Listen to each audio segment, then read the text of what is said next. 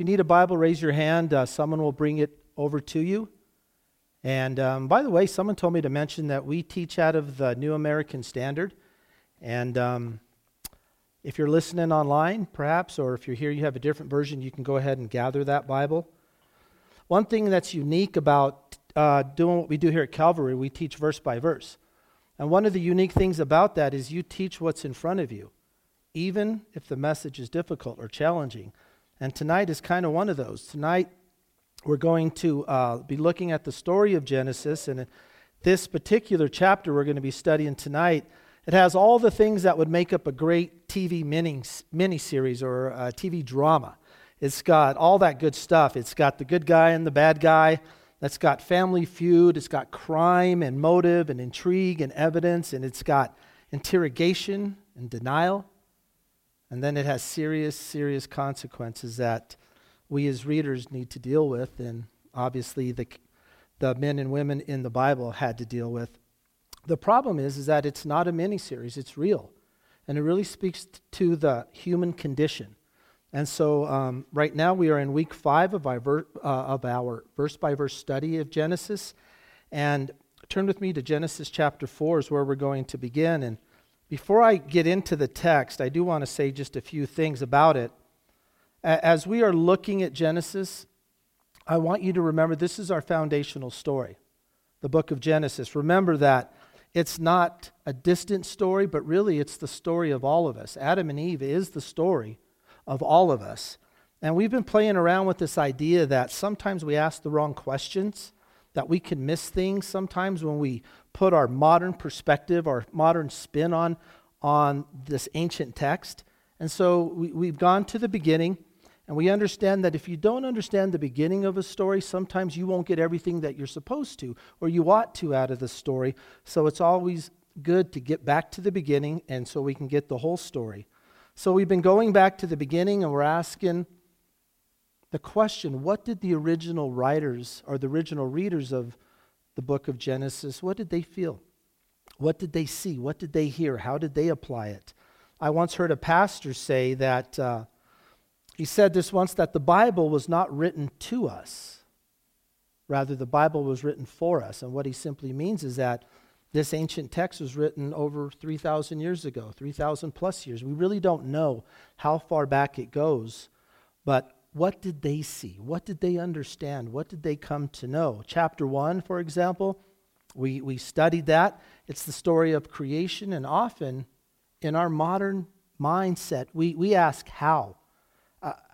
How did it happen? How many days did it take for everything to be created? What does science say about it? And yet we understand now that science really wasn't part of their mindset. Science wasn't what they were thinking at all. Instead, they were asking who. Remember, the ancient peoples, they were surrounded by all these other uh, nations, these other states, if you will, that, that were worshiping all these pagan gods. And so for them, we read, when they read it, they, we read that God, Yahweh, did all the creating. He did the creating out of nothing. And so part of that creating we talked about was us. He, he created mankind. And we talked about that, that we were created in His image, that we are to be reflections of God. We are to image Him. We are to mirror God. And what it simply means to reflect His image means to copy the things that we see, that we saw God doing in the garden. Remember, God was really the first gardener. He planted the garden. And remember, when God took over, or when God created the, the world, it was formless and void and empty and dark. And then God created it, and He created light and life and beauty and order. And so that's what we're supposed to be doing. The problem is we really haven't been doing a very good job at that if you look at our world today. And I, I think for me, if we could just get over, let me do it my way. If we could just get over, okay, let's do it your way, or, or let's just do it our way. And if we could just focus on, let's just do it Yahweh, we would be just so much better off right now. But in spite of all these fail, failures and how we've been kind of running the show of the world, we see rays of hope. And that's what God does. I have a, this reminder in my office. And uh, it's a song. It's called Moment by Moment. And at the end of a song, I think it's called the tag, um, usually the song will fade out with, with these words. And there's this these words that I keep in my office as a reminder of the rays of hope. I, I can have a tendency to really get down on myself. I can blame myself for Kennedy's killing, who knows, everything. When I'm really down, I, I you know, you win the lottery. And I've used this joke with my wife many times. I won the lottery, but it's all in twenties. You know, you really get down. And so I keep these words, and these are the words, and it really speaks about us and God, our relationship with God. And the words are, the more that I'm broken, the more you rebuild. Hey, they got it. Can you go back to slide one? There we go. The more that I'm broken, the more you rebuild. The more that I'm emptied, the more you refill. The more I run from you, the more you pursue. Forever beloved, forever with you. I think it's what we're learning most about God in these chapters, mercy and grace. So chapter four is about Adam and Eve's children. And now we're going to look at a fight between these two brothers and really the breakdown of the family. So let's go ahead and uh, get our Bibles, get all set. We're going to begin in verse one. And let me just say this real quick, that we look at this story as maybe some ancient story, but I want to remind you again, it's very much our story. And so we should be asking, what do you see in yourself here? And what can you learn? So let's begin in verse one. Now the man had relations with his wife, Eve, and she conceived and gave birth to Cain, and she said, I have gotten a man-child with the help of the Lord.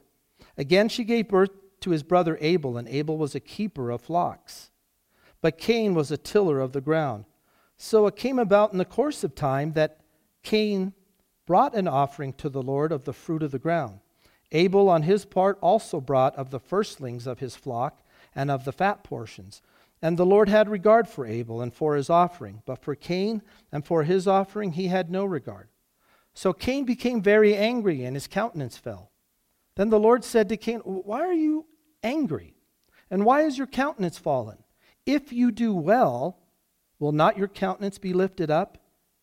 And if you do not do well, sin is crouching at the door, and its desire is for you, but you must master it. Cain told Abel his brother, and it came about when they were in the field that Cain rose up against Abel his brother and killed him. Now, before we jump into the text of chapter four, I want to take you back and just remind you a little something about chapter three. You remember when God doled out the punishment to Adam and Eve, and he told them, you need to leave the garden. He didn't send them out naked. He clothed them. He really rebuilt them. He gave them something to hold on to. And what he gave them to hold on to was that promise of the coming snake crusher that would redeem mankind and bring hope. That's in chapter three, verse fifteen. And so he sends them out of the garden, and they were to go out and multiply. They were to work the land. It was they were going to toil in the land. And they were asked, they, the charge for all of mankind was to go and repeat, copy what we saw God doing, to go into the wilderness, emptiness, kind of like our hearts, like a desert sometimes, but to go out and to bring light and life and hope and order. And they were partly successful with that. He blessed them. He told them to multiply, and they were very successful at that. They did multiply.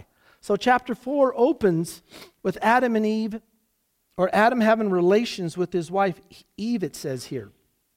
And it says that their firstborn was named Cain. And then in verse two it says, and again she gave birth to his brother Abel. Now we don't know if Cain and Abel were twins.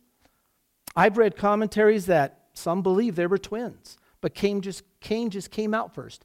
I've read commentaries that thinks that maybe there's one hundred years of separation there. We don't really know specifically from the text. But Eve, when she proclaims this passage here, it says, I have gotten a man-child with the help of the Lord.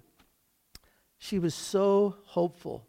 She has these two children, and it's interesting that Cain means acquired, and the and Abel, the name means meaningless or worthless or like a vapor where you're here today and gone tomorrow. It's so interesting to me how prophetic Eve really was in naming the children. and she reads this, or, or she makes this proclamation, I have gotten a man-child with the help of the Lord. And in Eve's mind, when she makes that pronouncement, she's thinking back to the promise of three fifteen. The N I V says, uh, speaks of the promise in this way, he will crush your head and you will strike his heel. This is the promise that she could cry out. So when she cries out, I have gotten this man-child, she's really thinking like, and I hope the man-child is Cain. I hope he's the one. Now she had great hope for both of her children. She was in hope that one of them would be the snake crusher that was going to restore mankind. She had been devastated by sin. Adam was devastated by sin. The world was devastated by sin. Family is being devastated by sin. And yet I, I can't help but to think that Eve somehow felt responsible. And I think Eve gets a bad rap. She gets a bad rap for being the cause of sin in the garden. But let me say this. Perhaps the reason why Eve was so vulnerable to deception, the reason why the cunning serpent chose her, was because Satan knew that God hadn't spoken to Eve directly about the knowledge or the tree of knowledge of good and evil. Everything she re- she said was, she was saying from secondhand knowledge. Did God really say? How would she know?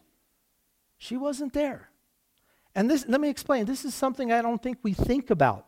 You got to go back in chapter two and verses sixteen and seventeen and remember that God told Adam not to eat from the tree of knowledge of good and evil. Eve wasn't even created at this time. Eve wasn't created till verses twenty-one and twenty-four.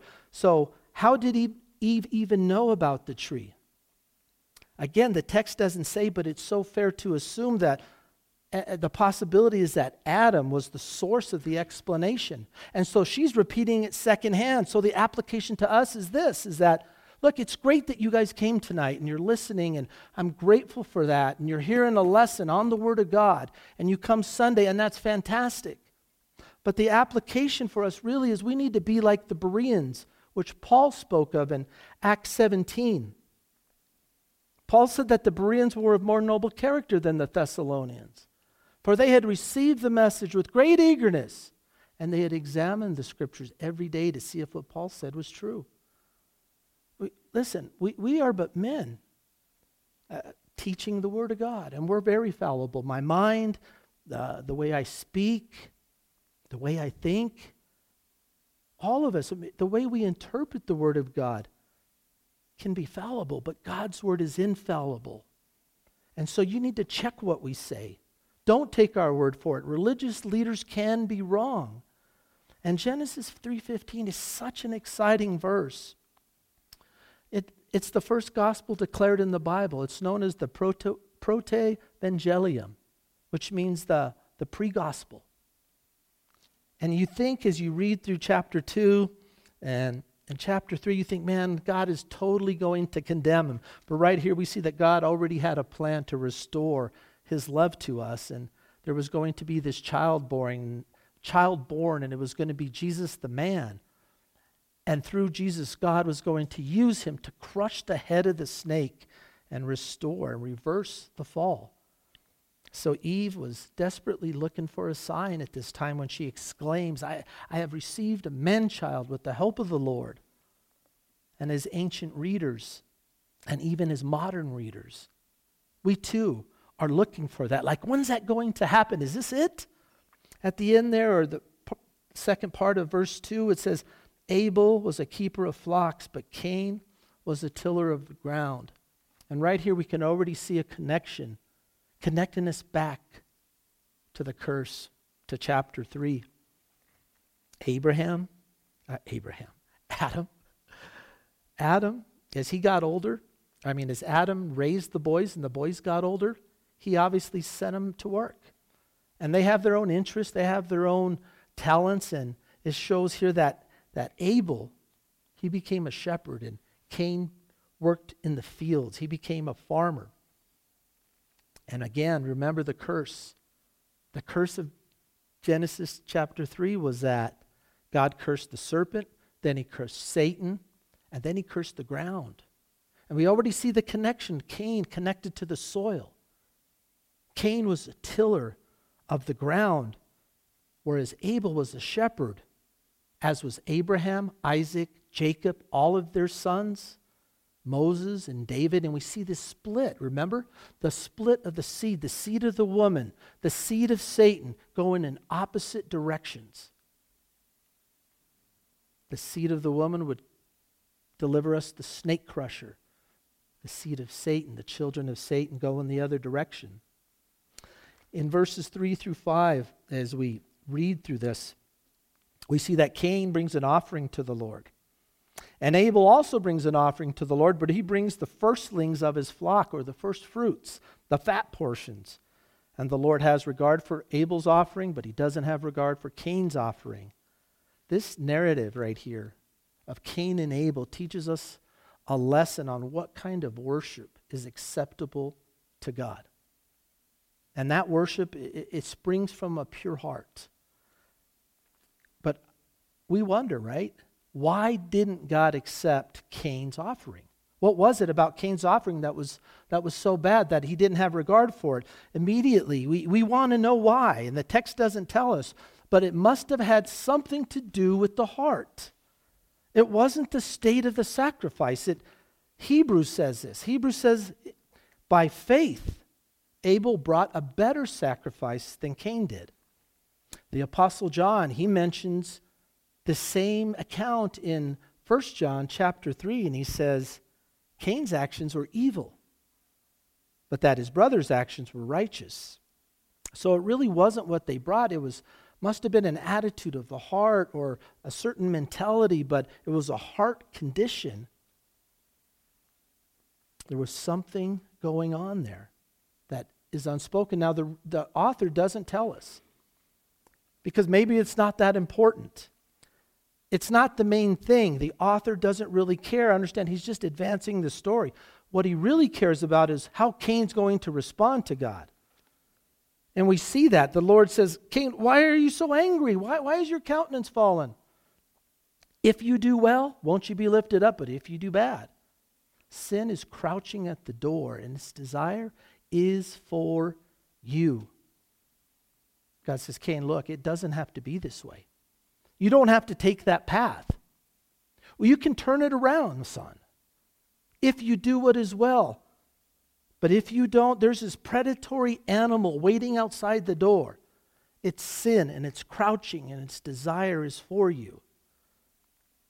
And we see Cain opening the door, and he it's like he looks out, and he like wants to play with it. And by doing that, he allows sin to come into his life. You see the progression of sin, and pretty soon you see him killing his brother Abel in the field, the first murder. Let's read in verse nine. Then the Lord said to Cain, where is Abel your brother? And he said, I don't know. Am I my brother's keeper? He said, what have you done? The voice of your brother's blood is crying to me from the ground. Now you are cursed from the ground, which has opened its mouth to receive your brother's blood from your hand. When you cultivate the ground, it will no longer yield its strength to you. You will be a vagrant and a wanderer on the earth. Cain said to the Lord, my punishment is too great to bear. Behold, you have driven me this day from the face of the ground, and from your face I will be hidden. And I will be a vagrant and a wanderer on the earth, and whoever finds me will kill me. So the Lord said to him, therefore, whoever kills Cain, vengeance will be taken on him sevenfold.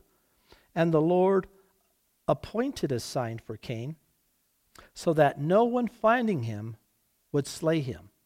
Then Cain went out from the presence of the Lord and settled in the land of Nod, east of Eden. So God approaches Cain after the murder, and God wants Cain to confess. He wants him to be broken. He allows him the opportunity to, to basically say, God, I have done a horrible thing, God. Please forgive me, God. But even here, we, we see this similarity with, with Adam and Eve in the garden. You remember when God asked Adam, who told you you were naked? Did you eat from the tree of the of knowledge of good and evil? And he skirts around the question. He doesn't answer it directly. Remember, he's like, this woman you gave me. And what have you done? And well, the serpent deceived me. Serpent, well, you made me. They all start blaming God. And you see this similarity with him, except this is what's scary. Now you see sin advancing. Cain just flat out lies to God. He doesn't skirt around the topic. He just, I don't, where's your brother? I don't know. Adam and Eve changed the subject. Cain just lied. He flat out lied. You see another tie to the garden in chapter three when he says, so, what am I, my brother's keeper? Look, th- this word keeper, it's the same word that God used in chapter two, the writer used in chapter two. You remember the Lord told, after he made the garden, after he made Adam and Eve, he told them they were to rule over the garden, rule over the animals, and to keep it. It's the same word. What am I, my brother's keeper? And it means protecting. It means persevering. But you see just the opposite with these two. They're not protecting. They're not persevering. They're already killing one another. So it all comes out, and God says, okay, now it's time for the consequences, the progression of sin. Adam, you remember, he had to work the ground. That was part of his punishment. It would be a struggle. There'd be thorns and thistles and sweat on your face and before you could eat the bread. But with Cain, you're not going to get anything to grow. Nothing will strengthen you from the ground. Cain was a farmer. This was devastating. This was his livelihood. And so we go, okay, now Cain's ready. Man, sometimes you have to hit the bottom of the barrel before you're ready to give your heart over to the Lord. And he's just going to throw himself on the mercy of the Lord and say, Father, I am so sorry, like the prodigal son. But we don't see that. He doesn't ask for forgiveness. He doesn't even admit that he sinned. This, the text doesn't indicate that he's even sorry for what he, he has done. He hasn't repented at all. Well, how do we know? Well, unfortunately, because like all of mankind, he begins to blame God. He says, the punishment is too tough to bear, Lord. Behold, you have driven me this day from the face of the ground. And from your face I will be hidden, and, and I'm going to be a vagrant, and I'm going to be a wanderer, and whoever finds me will certainly kill me, God. He starts feeling sorry for himself, but not to the point of repentance. Very little personal responsibility here. Turn over to Second Corinthians chapter seven. Now in this passage here, Paul is talking about a previous stinging letter that he had already sent to the church. And really it was a rebuke. Second Corinthians chapter seven. We're going to begin in verse eight. And Paul writes, for though I caused you sorrow, for though I caused you sorrow by my letter, I do not regret it. Though I did regret it, for I see that that letter caused you sorrow, though only for a while. I now rejoice, not that you were made sorrowful, but that you were made sorrowful to the point of repentance. For you were made sorrowful, sorrowful according to the will of God, so that you might not suffer loss in anything through us. For the sorrow that is according to the will of God produces repentance without regret, leading to salvation, but the sorrow of the world produces death. For behold, what earnestness this very thing, this godly sorrow has produced in you. What vindication of yourselves, what indignation, what fear, what longing, what zeal, what avenging of wrong. In everything you have demonstrated yourselves to be innocent in this matter. The difference between godly sorrow that leads to death, worldly sorrow that leads to death, and godly sorrow that leads to biblical repentance, we see right here in the list. First of all, it says no regret. Cain was sorry he was caught. But godly sorrow leaves no regret. I just want to be open, God. It says earnestness, which means to quickly apply. Like, I, I'm quickly going to learn the lesson from my mistake. Vindication means clearing yourself. Like, I'm going to do whatever it takes. I got to, I got to make this right. Indignation, a strong displeasure in what you have done. fear and longing, I mean, speaks to a desire, zeal, passion for getting things right, and avenging, it just talks of retribution. Avenging this wrong. He says, in everything you demonstrated yourselves to be innocent. It's just name it, God, and I'll do it. So if you want to know the heart of someone who is repenting, look for these things. Once again, though, in the bleakest of times, as God always comes to the rescue, God meets us with grace. In verse fifteen, go back to Genesis four and verse fifteen. It's so interesting how the Lord says to him, therefore, whoever kills Cain, vengeance will be taken out on him sevenfold. And the Lord appointed a sign for Cain, so that no one finding him would slay him. Why didn't? Uh, why did God release Cain? You think about that? When you first read it, we go, hey, why in the heck is he getting off? Well, for one thing, God knew that Cain would be a walking sermon. That his life, his the point to his life would be the grace of God versus the consequences of sin. And God protects Adam and Eve, and God protects Cain, and God appoints Cain a sign, it says.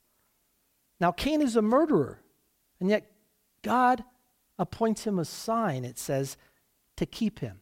Again, back to chapter three. Now, sin, again, is punishable by death, but instead God shows mercy and love. But what was the sign? Well, there's many, or there's several theories of what the sign was. It doesn't say that he put a sign on him. Some people believe that there was a mark, like on his forehead, like, don't kill Cain or something. But in the book of Numbers, chapters thirty-five, specifically verses nine through thirty-four, it speaks of cities of refuge. And God told Moses, he said, listen, when you cross the Jordan with the people, tell the people when they cross the Jordan to find and to build, to make cities of refuge. Their purpose was that if a manslayer had killed somebody unintentionally, they would have some place to flee to, some place to wait, to be free of vengeance until they could get a fair trial. Now, many believe that the background of these cities is rooted in this sign that God gave Cain. Remember, the purpose of the sign was protection from vengeance, a city from vengeance. And in two verses later, from fifteen and verse seventeen, we find Cain building cities. He builds his first city. He's a builder of cities now. And he builds the first city. He names it Enoch after his first son. And that may have been intended as a sign that gave him divine protection against revenge. Super interesting to me. Some other similarities uh, to Eve and Adam's story is, understand, it's really the same story. It's just darker. The writer is showing us the progression of sin. And the parents were driven out of the garden, and one day God said they're going to die. Cain is banished from his safe community, always on the lookout for death. And I know as, we, as we've been studying it, I've heard comments, you've talked to me, how you can relate to Adam and Eve's story. I, I solely can. But we don't talk too much about this story, relating to it, do we? Because it's, it's, it gets even darker. And this is what happens, church, when sin starts to take control. First, it starts with the heart, and then it infects the mind, and then the actions. Adam and Eve, they had a choice. They could do it my way or God's way. They tried to cover it up. They didn't want to come clean. There were consequences. They started blaming God, and that created a distance between them and God and them and one another. And then there was fear. Instead of walking with God, they're hiding for God. It, it, hiding from God. It gets darker and it gets deeper. The narrative is telling us this, that the infection is spreading. The Bible tells us that there's two kinds of people. There's people who see their sin and they just don't know it's there. And there's people who see it but they don't hate it.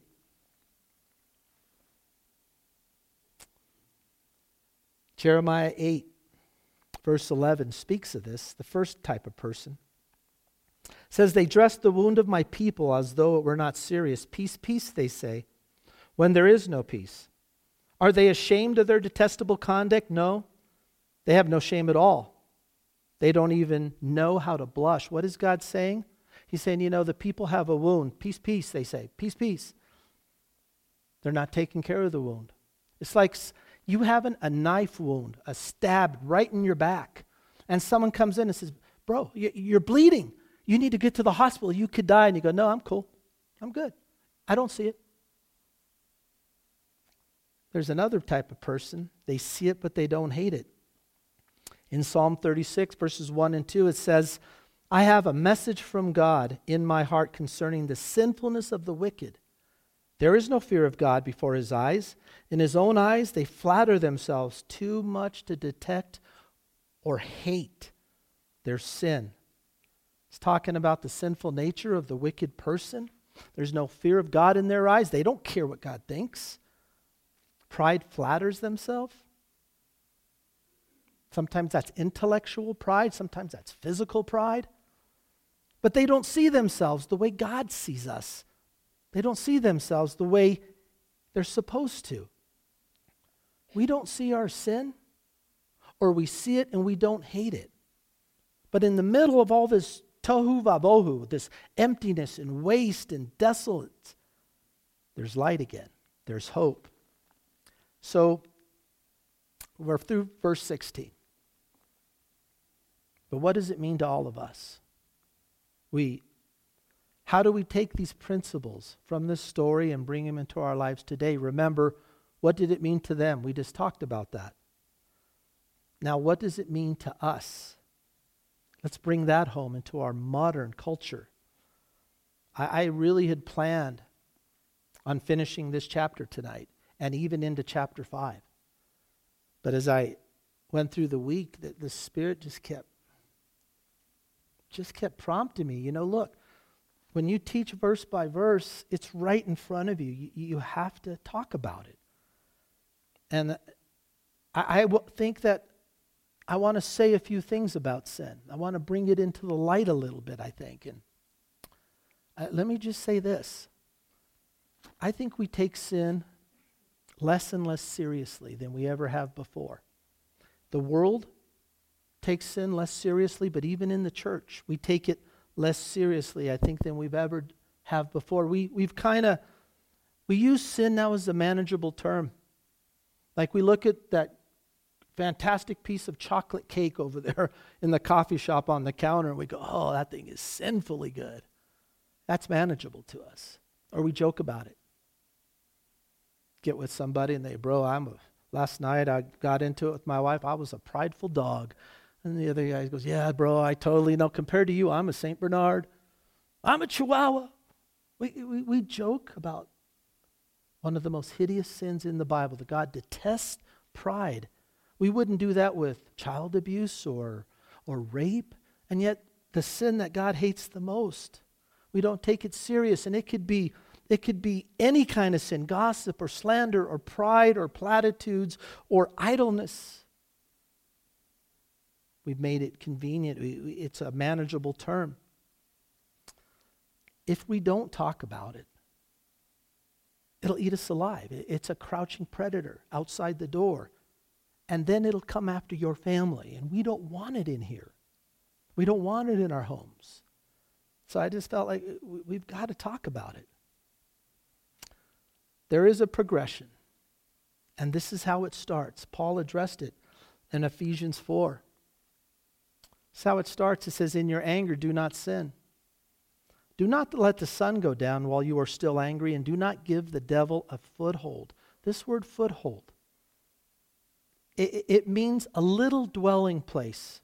It implies like a finger hold for a rock climber, where you're climbing. You can just get a finger hold there and you're just hanging on, just a little space, a little spot. It implies like a beachhead, like when the Allies stormed the beaches of Normandy. And they were just looking for a little spot. They, they hit the beach and there's no protection. You got all these pillboxes sh- with machine guns raining down fire on them. And they're just looking for a crater to jump in, some kind of shelter. They jump into a crater. They're not advancing. They're not retreating. They're just ducking. And when they realize, uh, I'm alive, they reach in their pocket. They fill up a sandbag. They set it up there. Set up another one. No advancing. They start digging in.